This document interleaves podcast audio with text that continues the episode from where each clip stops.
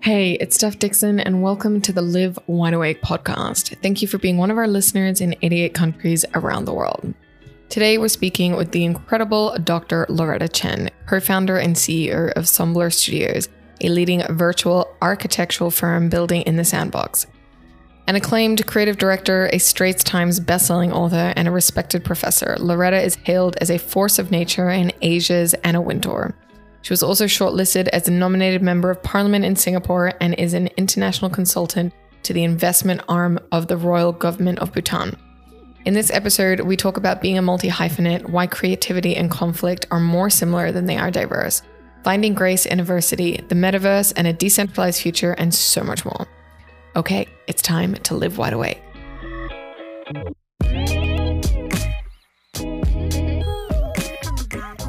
Well, Loretta, thank you so much for joining me and being here in person. It's always such a joy having so much energy and just, um, yeah, really excited to dive into this conversation with you today.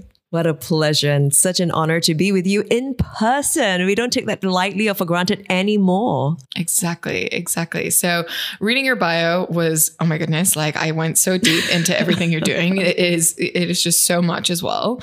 And it looks like you've literally lived so many lives, so many different careers, and all of them you've completely smashed out of the park. So, I'd love to walk through a little bit of a trajectory of your many adventures and kind of how you ended up where you are now. Oh, wow. How much time have we got? How long is this podcast? I think they always say a cat has nine lives, and I have 25 cats, as I was sharing with you and my husband. So we multiply that by nine. I have led many, many lives. But I think if we narrowed it down, I would always say it comes down to three things that I do. And I like to think that I hopefully do well creating, connecting, communicating. Those are my three C's that are really close to my heart. I really first started thinking that I was going to be an academic. I come from a media family. Everyone in my family is an artist, an entrepreneur. So I would say we have a family of educators, entrepreneurs, and entertainers. And so, obviously, growing up watching how my brother and his wife was able to forge a career in the media here in Singapore was hugely inspiring for me because they're one of the first two major celebrities in Singapore and forged a path in the entertainment scene. And so, when I was studying, I elected to do the theater, and people were like, What? Why are you doing theater? You know, and I'm so glad I did that because that ultimately led me to my path to what's becoming, getting my PhD in UCLA, thinking that I was going to be an academic. But as luck would have it, things happened. My dad had cancer. My, my first partner suicided. Whole other story, which I'm happy to take on. Came back to Singapore and started working with my two brothers. So one is the actor and the other is a producer. And I kind of wear both hats because I was inspired by both of them. So instead of going down the acting path, I started honing my teeth and cutting my teeth as a director. But I also started learning the ropes of producing because I recognized that there was a need to create platforms for artists and talent and creators who, you know, wear their heart on their sleeves, but don't know how to make a living out of their passion here in Singapore because it's, as we just chatted, you know, very pragmatic and 20, 25 years ago when I first started, it was you only had a career if you were a banker or lawyer, an engineer. But even back then, I knew that creating platforms, providing opportunity was so close to my heart. So it went from thinking that I was going to be an academic to becoming an entrepreneur, running the business with my brother, but also directing. And that ultimately led me to directing for brands as well, like Vuitton and Samsung. And began to let me realize that I could fuse my passion my creativity as well as a knack for providing work and opportunity and you know paying my, my team money. So that became a business model that i started actively honing even 25 years ago. Fast forward to 20 i want to say 12 my next big coming of age moment was recognizing that i really loved working with issues that today we call DEI, ESG. And what had happened was in 2012, I was seconded by the Singapore government to work with the Kingdom of Bhutan. And it sounds like such a naive thing to say, but I remember going there in my 30s and just being in a kingdom where people are genuinely kind, genuinely concerned about who you are. The first question is not how much you make, uh? what do you do? Uh? You know, but it's how are you? Like, how are you, Stephanie? Like, how do you feel today? And I felt like, wow, I wanted to be in this kingdom of happy people in Bhutan. And it sounds naive, but I actually started working on it. I started uh, in 2012 searching for my next big thing, what I was going to do next. But this whole time, I was still teaching, I was still an entrepreneur, I was still directing, and I was doing all these things. I was still writing books. But I started while I went on my travels looking for my next home, if you like. And in 2015, I, between 2012 and 2015, I traveled extensively to Hawaii and realized that, wow, I really love this little island. There's so much of it that reminds me of Singapore, how it was when I grew up in the 70s. And yet, it reminded me of Bhutan, where it's an island of aloha and I decided that I was going to move there by the time I was 40. And I was one of those crazy people. If I say I'll do it, I will do it. Mm. And so at 39, I packed up my bags, just two suitcases, thinking it was just going to be a 90 day trip. And I ended up staying, getting my green card during the Obama administration, and deciding that I was going to make it my home. And two weeks from moving to Hawaii, I meet my now husband. And so the thinking was, okay, now I'm an entrepreneur, I'm an author, I am a director, and I was going to take all of my skill sets to Hawaii and uh, now take on this new role as a wife. Anyway, that idyllic paradise only went for about went as long for about like five years because in 2020 the pandemic hit.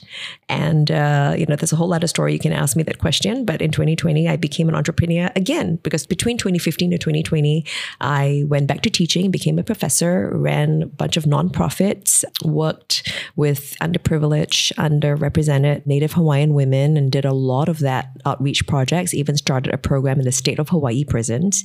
But in 2020 i became became a geriatric entrepreneur again. So I'm going to pause for breath there and you can ask me questions.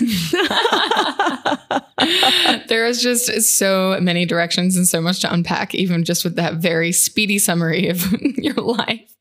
It's so hard to know which direction to go in. But I think if you you know, obviously you're multi hyphenate and you just have so much energy all the time.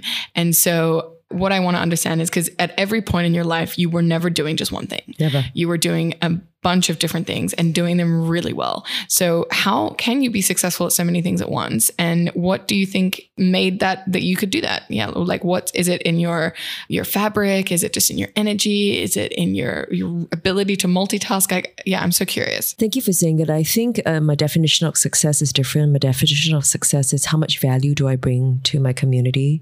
And I often always say that I'm nothing without my team. I often always like to say that a director is the most useless person in production and also the most important.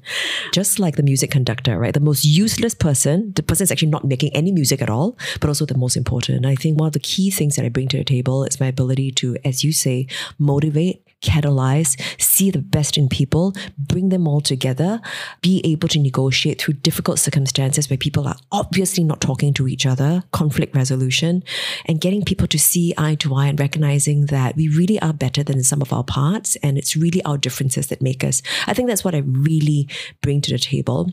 And so I think the core thread, theme, pillar of my quote unquote success would be my ability to galvanize people and have them be on the same page, be rowing the same direction, and bringing all our gifts to bear. I think that for me has been the biggest joy with every team, committee, group, school, student body, you know, government agency I work with.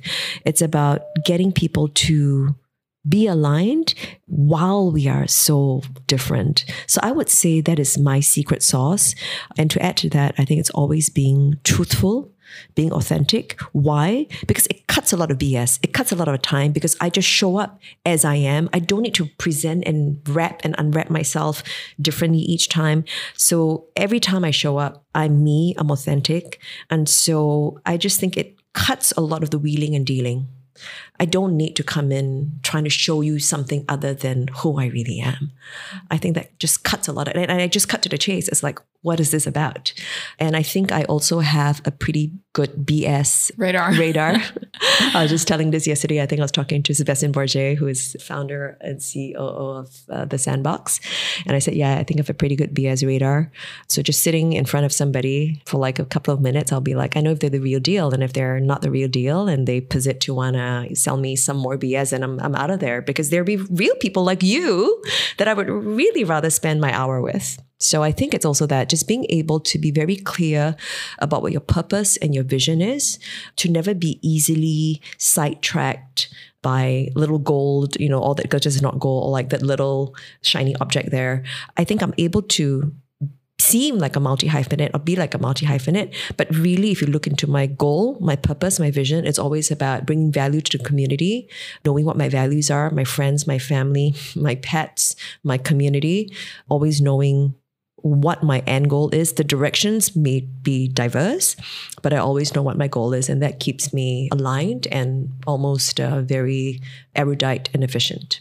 Mm. No, absolutely. And I think leading a life where your sole purpose, when everything boils down or is still down, is just providing value, is a fulfilling life as well. Yes. You know, it, it's not like you're trying to just grab and, and, and get after everything that comes your way. It's literally like, what can I do in this situation to provide value?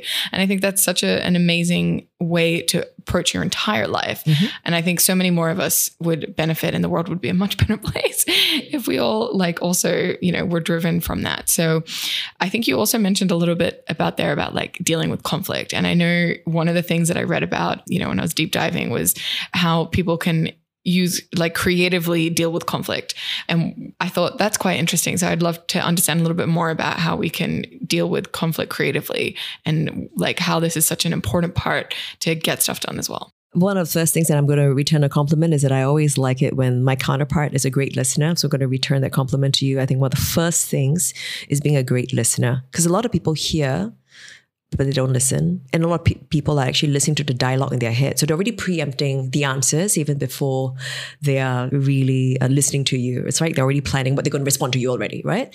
So I think the key first is being very intentional and being a great listener. And the other is recognizing that creativity and conflict are really one the same thing. I mean, there's a there's a reason why, you know, the Greek god of Dionysius or the, or the is he's he's even the Hindu uh, religion, right? You have Brahma that is both the creator and the destroyer and even in, in Chinese philosophy, yin and yang, I always see it as the same impulse. Creators are infinitely destructive. Destroyers can be infinitely creative. And so I think when we approach it from that aspect, we take away the judgment. We take away from saying, oh, this person is bad and this person is good. I think first off is to remove binaries, to begin to see that we all have something to offer on the table. It's just like saying, is technology bad? And I'm like, no, right? So first off, it's true. When we take off our own ego, if we leave our egos at the door, we listen intently, we don't start placing value judgments and everything, that immediately is already 50% of the battle won, or 90% of the battle won. The other is recognizing that if we are able to have conflict, it means underlyingly we care enough about something. So I think it's also, as an entrepreneur, you need to be eternally optimistic. And I bring that into every conflict as well. That if we are actually having an argument, it means that you actually care enough about it. So then I try to find areas where we are aligned. I try to find, and that's where the listening skills come in. The, the and sometimes the thing you're arguing about is not really the thing you're arguing about. It's often always something else. And I often want to see where can we find commonalities in between. During the Trump Clinton elections, I was running a lot of conflict resolution uh, workshops. And this was also during the height of COVID later on, where there was also intense divisiveness between Democrats and Republicans. And of course, Hawaii being a very peace loving country and I was uh, island and I was teaching at the Matsunaga Institute of Peace. I was running a lot of courses and you probably rightfully pointed out on the art of creative conflict. That inherently, I think one of the skills that I bring to bear is recognizing that in the work that I do, every single person has a point of view. Every single artist that I've met, from the set designer to the architect to the actor to the musician, the reason why they're on the team is because they are also good in what they do and they're all going to have their own different preferences. How do I begin to bring this like cacophony of different voices and opinions and viewpoints into one vision. And I think having been a director since, you know, my early, you know, teens and now my late 40s, that skill set as I said, being able to orchestrate and bring diverse opinions together and have people see the commonalities and the vision we're actually working towards. I think that has been infinitely powerful and useful that I take to conflict resolution in everything that I do from a business deal to directing a production to negotiating with my investors. It's it's really the same skill sets. Listening, listening with an intention to have win-win outcomes, listening without ego, and always trying to see the other person's point of view. And people get that. That I'm really trying to see from your point of view, and they appreciate that. Mm. And they also appreciate when you set your expectations or your limitations upfront and you come with all your authenticity. And if that person still, even I've done all of that, and if the person still chooses to not, then maybe they're not the right counterpart for me. You know, and, and to, to be fair, it rarely ever happens. Like if I've checked all the boxes, we usually will come to a happy resolution. And like I said, in the event that it doesn't, then that person is not for me. And that's fine. Yeah. No, thank you for going into so much detail. I think there's always a conflict in in little pockets of our lives. And so i think it's important to have a more conscious way of dealing with it which i think is you know exactly what you sort of explained. And i'd love to now pivot and kind of dive into your world now that you're in which is all about the metaverse ah! which is so fascinating. So how did you even end up working in this launching Smobler Studios? And for someone that's new to this like how does this tech really fit in to our lives? Or how will it? I'm so glad I've always been authentic. And I preface it by saying, if only done one, three things in my life create, connect, communicate. And the other that I have is I have a huge bleeding heart and I'm so altruistic, thinking I could save the world. And so in 2020, because I remember pausing there because I knew this question would come up. So in 2020, I was in Hawaii with raising my 25 cats. And I remembered my ex staff, who is now my co founder, Ruel, he calls me and he has lost his job he has an autistic son and he was down to his last $100. And he said, what, what can you do to help me? And I said, well, I can give you a couple of odd jobs. And I did. And then he said, you know, at the same time, I also stumbled upon this open metaverse. He's a gamer He's an architect. He used to work with me. So we have great rapport and camaraderie. So when he asks me to take a look at something, I look at it very intently. And I started reading up on all the different platforms that were in the early days. It was before Facebook changed its name to Meta. And there were a few that were exploring Decentraland, the sandbox. And as I started going into the space, I realized that it was inevitable that we would all be marching to into the metaverse in the next as we speak, because currently we are already spending at least 12 hours a week on our digital devices. And I will tell you that as a person, I spend anywhere between 15 to 19 hours on my device because that's what my iPhone tells me. Like you spend 15 hours or 19 hours screen time. So, and if you look into, you know, the younger generation, for them, their social lives in their digital sphere is so much more important than going out. My generation, the Gen Xers, like, oh my goodness, like we couldn't wait to get a car, get a driver's license, and get the hell out right? It's like that was it. It's like when you meet people, you go to bars, you hang out, you go to the movie theater, you go dancing. But today, if you look at the younger generation, their digital lives and the relationships that they make and the social connections that they make online is even more powerful and more pertinent and more real to them than going out. I remembered I was so shy when I was, you know, first went on a dating app when I was 39 years old and met my husband. I was like, oh my God, I'm going on a app. And I asked my nieces and nephews, I'm like, how do you meet people? They're like, app lah. How else you meet people these days? I'm like, oh, you know, and they're like young, you know, and they're, you know, the most gorgeous uh, time in their lives. And that's how they're socializing. And so I recognize that it's not about us. Most of the times, I think the powers that be and the people that make decisions around the table tend to be Gen Xers, baby boomers, or even older.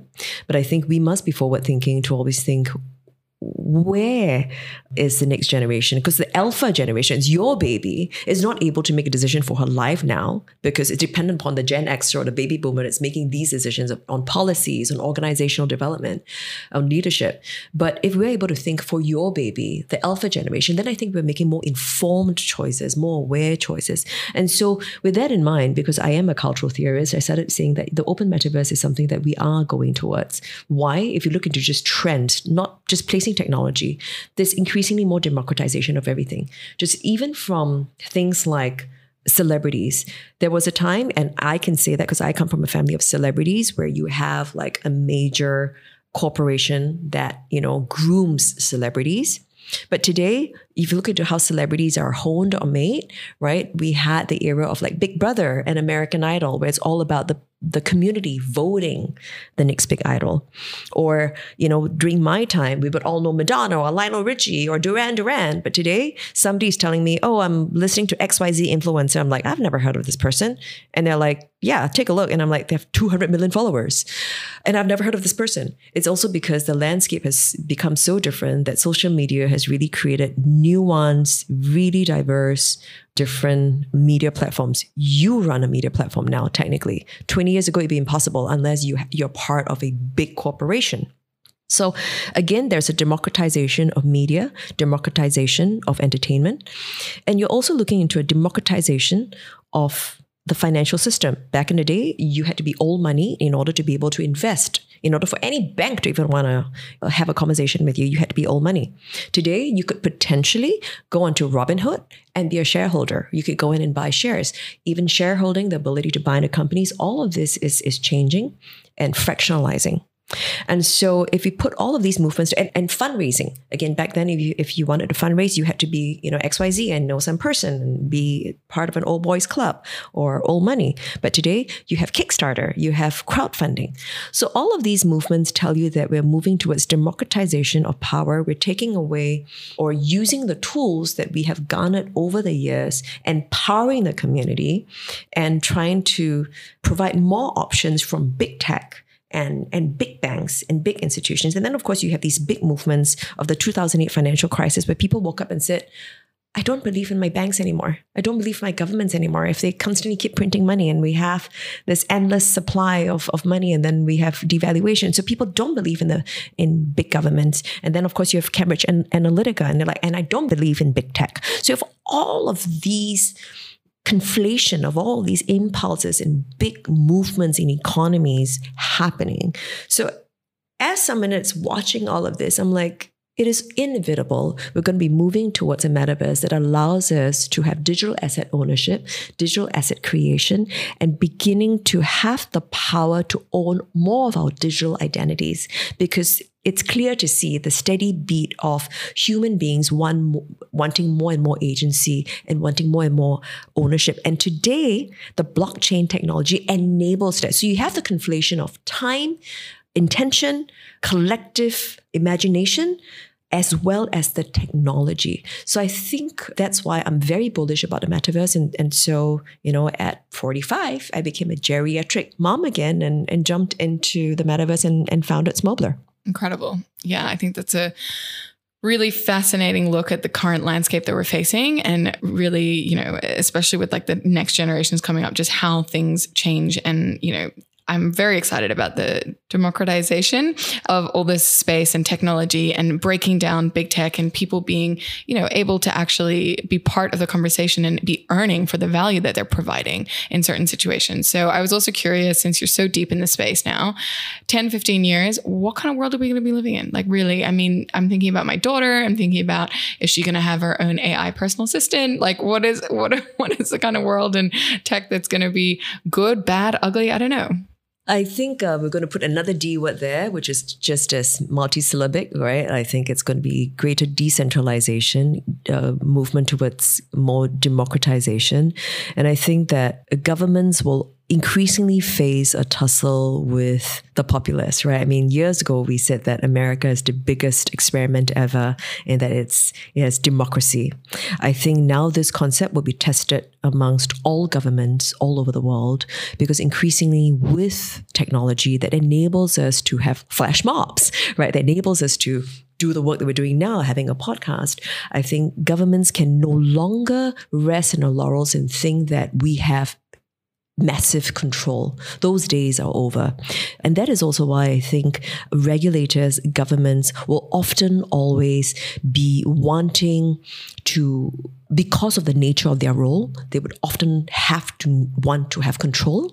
But because technology would now be increasingly more accessible and an enabler, you're going to see communities wanting also to say, I also want that control because now I can have it. And if you don't agree with me, I can tweet about it. And I have 50 million followers and I have 200 million followers, you know? And, and so I think the power of the community is going to become stronger and stronger. Increasingly, I think enlightened governments and regulators need to see themselves as catalysts, communicators, negotiators, and need to be in constant dialogue with communities, with you and me, that the state strict uh, separation between state and people is going to be increasingly dissolved and that there has to be there would always be this messy sort of tussle but i think that need to have those dialogues would become more and more pronounced and strengthened. And there would be i think more and more technologies agencies bodies that will come to bear and come to play in this sort of democratized, decentralized landscape, which to me is a good thing. I think it's also human nature that we often always want more choice, more agency. There is no utopia in the world. But if you ask me, as much as I would like to think I'm a free agent, I would often always say that I would still choose to live in a country that is democratic, or at least seemingly democratic, or at least gives me the most ability to make my choice. That is quite fundamentally human to want to know that we are in control of our lives and our families' lives. So I think you're going to see that impulse being proliferated as well because the technology has now enabled it.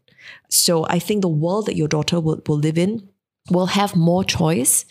And not to say that more choice is always a good thing. So with that, it's also to have more ability for us to provide, to your point, more conscious living, more intentionality, more self awareness. Because as Spider Man says, right, with great powers come great responsibility. The more choice human beings have, the more freedom we have to choose now and in our tech or our choices or our food or our, you know, retail the more I think intentionality and an ability to cope with all these pressures because as technology becomes such a huge part of our lives, as you know that now that you're a, a new parent, cyberbullying, digital um, scams, but I mean, all of this is going to also be on the rise.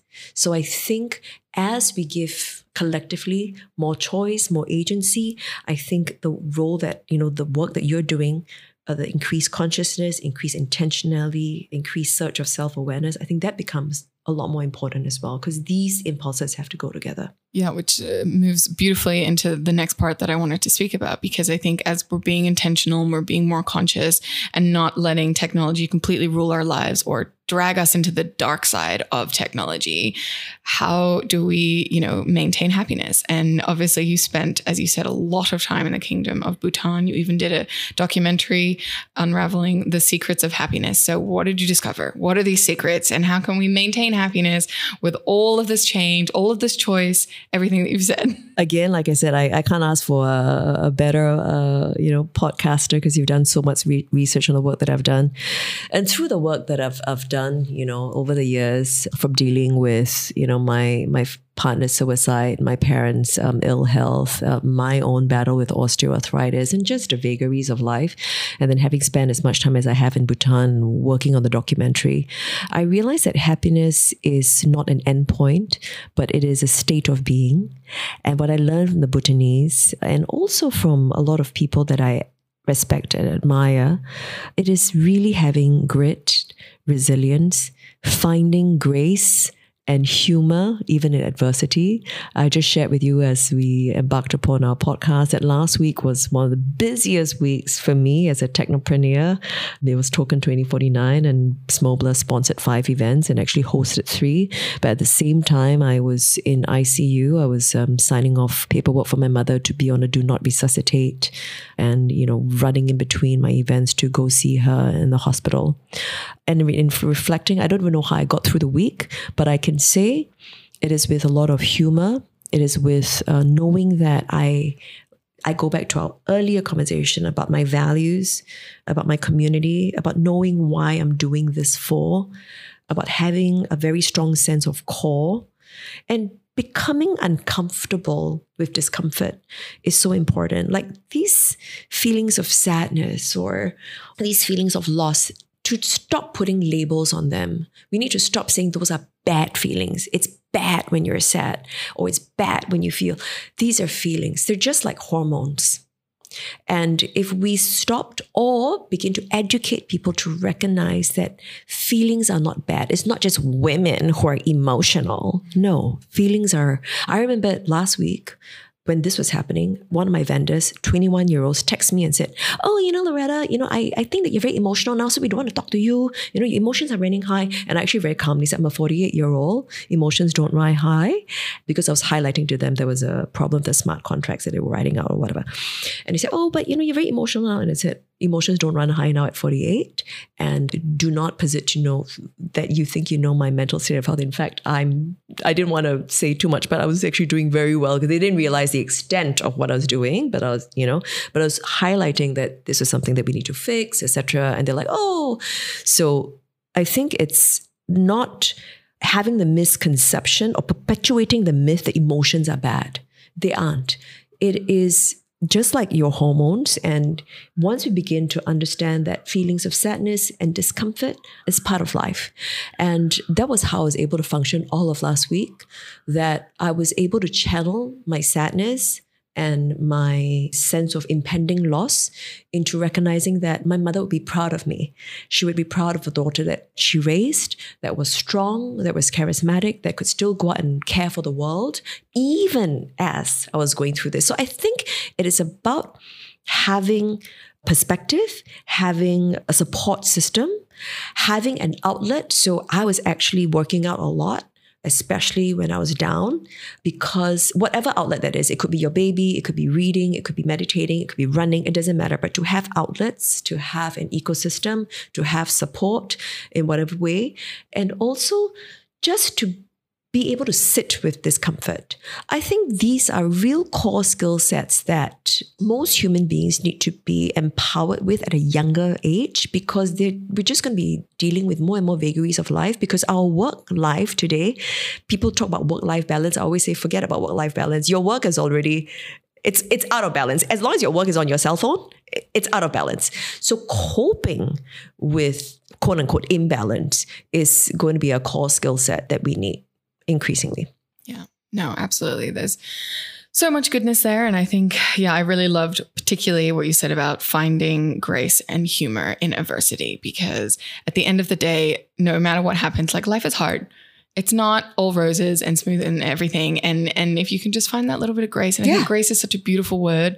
When you even just like when I think about it, it just calms me down. It's like just be graceful, show grace up gracefully. Yeah, like, grace and grit. Yeah, exactly. Grace and grit. Yeah, two beautiful things, and the harmony of that is just that's what we need. I need a lot more of.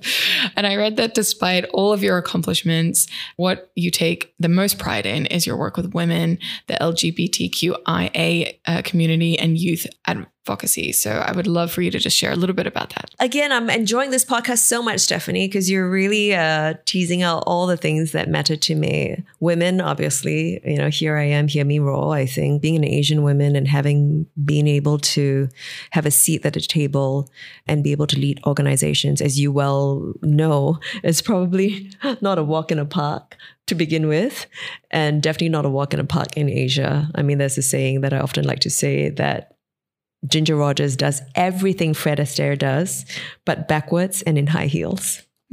and it's so, it's so true for women.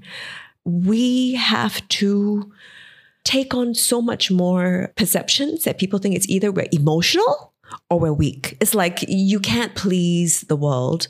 And so it's about finding strength and finding other women and other male allies who understand who you are and give you space. Because I have been talked down to. I, one of the reasons why I'm all about empowering women is because I remember how when I was coming up, I was one of the first few female directors in Singapore back then about about 20 odd years ago and i had you know a very senior management I, I remember his name but i'm not going to embarrass him and he's this tall gentleman.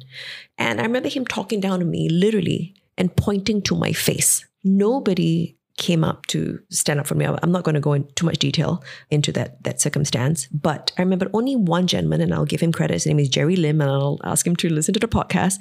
He was the only person who stood up for me, and he said, "I don't know what this is about, but no gentleman I know talks to a woman like that." And I was like, you know, and, and, the fact is that I was in no wrong because, you know, as an artist, I submit my scripts ahead of time. And if the, you know, powers that be want to censor me, they had all this time to censor my script for the last six months or 12 months, but they came on the day off, you know, to show force, right? We knew that it's about showing force that I can censor you when I want to on my terms. And nobody dared to speak up for me. It was only Jerry. And I would always be thankful for, for him for that. And so for that, I always tell myself as a woman, like I, I, I knew instinctively if I was a man, he would not have spoken to me in that way. He would not have spoken to me and pointed to my face. And so I tell myself that this was something that I always want to do for other young women so they'd never have to go through what I did. And I'll share one more anecdote. My first professorial job in a Singapore university, that time I was dating a woman. And I was always very open. Like I said, I'm always very authentic. And I remember my lady boss, she sat me down during my uh, evals and she said, Oh, Loretta, everybody loves you, you know, and you get great evals from the students and the community and blah, blah, blah. And she said, But I don't understand, you know, why do you have to be so fake? And I was like, What? Like, I was like, I, was only 24 and I was like, I didn't understand what she was talking about. And I was like, okay. And she said, you know, but, but I don't blame you. I think that uh, you're probably the product of your upbringing, your family and your friends. And I remember thinking, she doesn't know my family. She doesn't know my upbringing. She doesn't know my friends. And if she actually knew my upbringing, my family, my friends, she will know exactly why I'm so warm and so loving and so positive and so full of radiance because that's how I was raised. None of this is fake. This is truly who I am. And I remember thinking, she's so sad to not know the amount of love that I know. But I was only 24 and I didn't know how to articulate that. And this was a young woman seated in front of an you know an older woman who put me down and she basically shredded my whole family. And i remember that conversation was preceded by me going to her and telling her i'm being sexually harassed at work. I was being sexually harassed at work by another male counterpart. And she retorted by saying that you know basically i, I don't believe you because you're fake. Basically she's saying i asked for it is what she was saying right and I remembered, wow, in one full swoop, she just tore down my identity and refused to even listen to the fact that I was being sexually harassed at work. And I just thought, when I have or come into my own and find my own voice and my own power and be in a position of power, I would always listen to that woman seated in front of me. Because in that one moment, she tore me down and she said, I basically don't believe you because you're probably fake and you probably asked for it. It's, it's basically what she said. And so that was my one pact that I made with myself that I'll always listen to the young lady seated in front of me because I know how that's like to be torn to shreds. And two, uh, obviously having made choices where I dated women, I'm a fag hag. I will openly say it, right? All my all my gay boys know and they love me and I love them. I think that the audacity and the courage to live your honesty and to choose to be with a person that you love isn't a crime. There's a time and space, I remember in history, where we understand why we need to legislate heterosexuality because you need procreation, you need babies. I understand. So there's a time and space in history that I can understand why procreating was of utmost importance because you need labor. You need labor to go out in the fields. You need labor, you know, so, so there's a real practical reason. You need people to keep having sex and keep having babies. That was the only source of labor. Today, with AI. Today, we have massive oversupply of babies in other countries. I wrote in my book, and this is a great plug for Mother. In fact, in Mother, what I was trying to say in not so many words was that we should have different modalities of motherhood. We are no longer just limited to one heteronormative way of raising a family, because with technology, with rising health and gender parity and better healthcare, we are able to raise healthy babies outside of a typical heteronormative household. But we're not allowing that because of very state conservative religious reasons that are based on very archaic notions where there was a time where you need people to go do stuff. Today, we're talking about AI. Today, we're talking about adoption. We're talking about fostering. We're talking about, you know, IVF. Technology has been a huge enabler for so many of the things that we do. And so that is why I think the continued discrimination against the LGBTQIA population is completely irrational because what is wrong about wanting to just fall in love with who you fall in love with? I'm not going to barge into your your bedroom today with with your husband. Why would I? Why would you then want to go barge into a lesbian's household or a gay person's household? What is that to you? I'm not even going to barge into your household. Why would I go barge into someone else? So I just think that these perceptions need to change, and that's why today I'm still a fervent and huge supporter and ally and advocate for LGBTQIA rights. And for young people, I often just always think, you know, what do we know when we were young, right? We think we know everything, but in hindsight, it's like, holy shit, if only I knew, right? I think when we're young, I often always say that, you know, when we're young, we have, we're, we probably have our best eyesight then, but everything was foggy because we we were lost. Today, my eyesight is blurry. I have so much more clarity and vision. And so I think raising young people to be strong, courageous, having foresight, fortitude, and, and giving them the scaffolding to become the best version of themselves is really important. I think I am who I am today because I've made mistakes, of course, and that those mistakes made me. But I'm also being able to be here today to be interviewed by you because I had scaffolding. Either I consciously found it or I had it, but I definitely had my family. And for those who don't have family, that is also why I think that's very important for society, for organizations, for non nonprofits, for people to go and provide these scaffolding. Because an ecosystem is so powerful and so important. All you need is just that one person to believe in you. One person. I remember I was teaching in the you know in the prisons over COVID. And I also teach Ivy League students, right? So just to give you an anecdote, an Ivy League student and of a prison inmate. And I'll ask the Ivy League student, hey, Stephanie, what is the um, history of your name. And Stephanie would say, oh, well, Stephanie is um, the name for my grandmother and Julie, I'm not saying it's Julie, Stephanie's from my grandmother and Julie's from my mother. And so, and you know, there's, there's always some kind of familial network. I asked my prison student, I don't know, it's a bar name. I don't know, my mom's boy. I don't know, right? Again, it's a simple anecdote, but it tells you that even from a very young age, they don't have that ecosystem. The sense of identity is, is never really fostered. And so that is why I truly believe that as much as we can, I think society has a debt and owes a debt to young people growing up. we want to have an able workforce, a conscious, intentional workforce, we need to start when they're young. We need to give them reinforcement. And as you do as a parent, we need to do that too as a society, as a community community to scaffold to build our young people.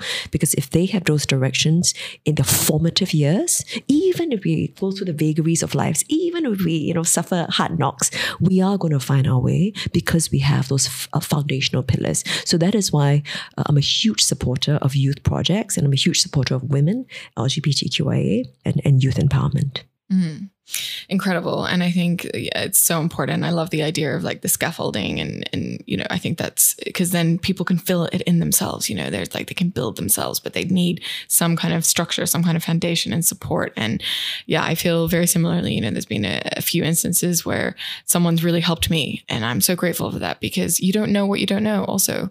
And if you have someone to help guide you and, and support you and take you along and that's why i also love working with the youth and supporting youth as much as we can because they're also so inspiring. You know, they've just, they've got a different way of looking at the world. And I think that feeds in. I think when you work with the youth or you support youth, you get as much out of it, even probably more than you're giving in a way. so, how do you think that we can live wide awake?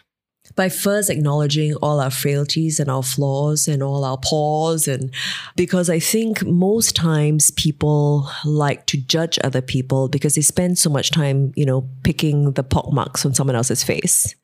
But I think if you spend a lot of time on introspection, on self-reflection, on self-awareness and self-development, you there's a lot of work there to do already. You know, it's like it's never ending. And so I realized that that has been the single most powerful tool that I work on that I I am always a work in progress.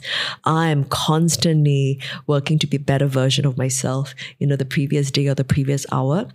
And I think we constantly have this sort of humble attitude towards life that we're constantly a work in progress. We aspire to greatness, we aspire to virtue, we aspire to beauty, we aspire to health and nobility or whatever you may wish for in your life. But I think it should be an upward aspirational pull, but it should be a very deep and um, core as well that tells you that you want to be centered and grounded to work on the self and to constantly be reminded that you know every time you you point a finger out there are always four fingers pointing in.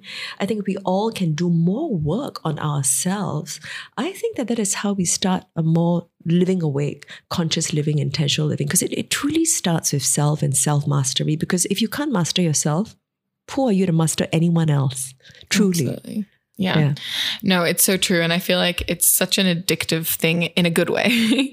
Once you start doing the work and realizing how much more there is to go and committing to being a life, you know, working on yourself for life and just how much that improves everything in your life, your relationships, you know, how you show up in the world. Like it's just, yeah. And just giving people, yeah, being able to do that to yourself is like I think one of the best gifts we can give. Yeah, ourselves. and of course, it's not being self-absorbed, right? It's being self-aware exactly. and then going out to serve the community. So it's definitely that for me. You know, it's always those like yin and yang impulse. You do the work in yourself, you go out and serve the community. Exactly. And those two have always been like my core pillars that have really molded me and shaped me and allowed me to never lose my way.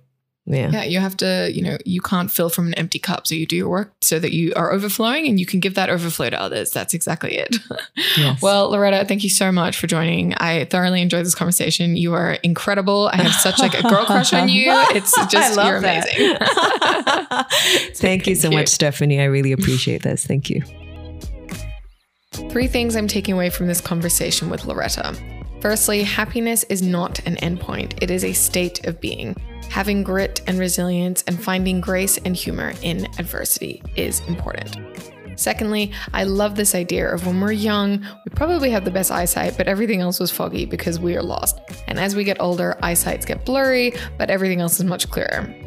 Thirdly, we need to build the right scaffolding and support for the youth so that we can have a better humanity for the future.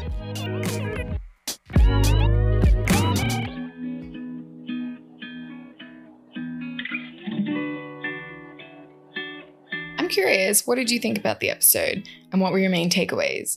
Is there a topic you want me to dive deeper into? I'd love to hear from you. You can find me at Steph L Dickson or at Live Wide Awake. If you got something out of the podcast and you want to continue this journey with us, consider subscribing and supporting. I hope that today's conversation stirred something deep within you, ready to awaken. And until next time, live wide awake.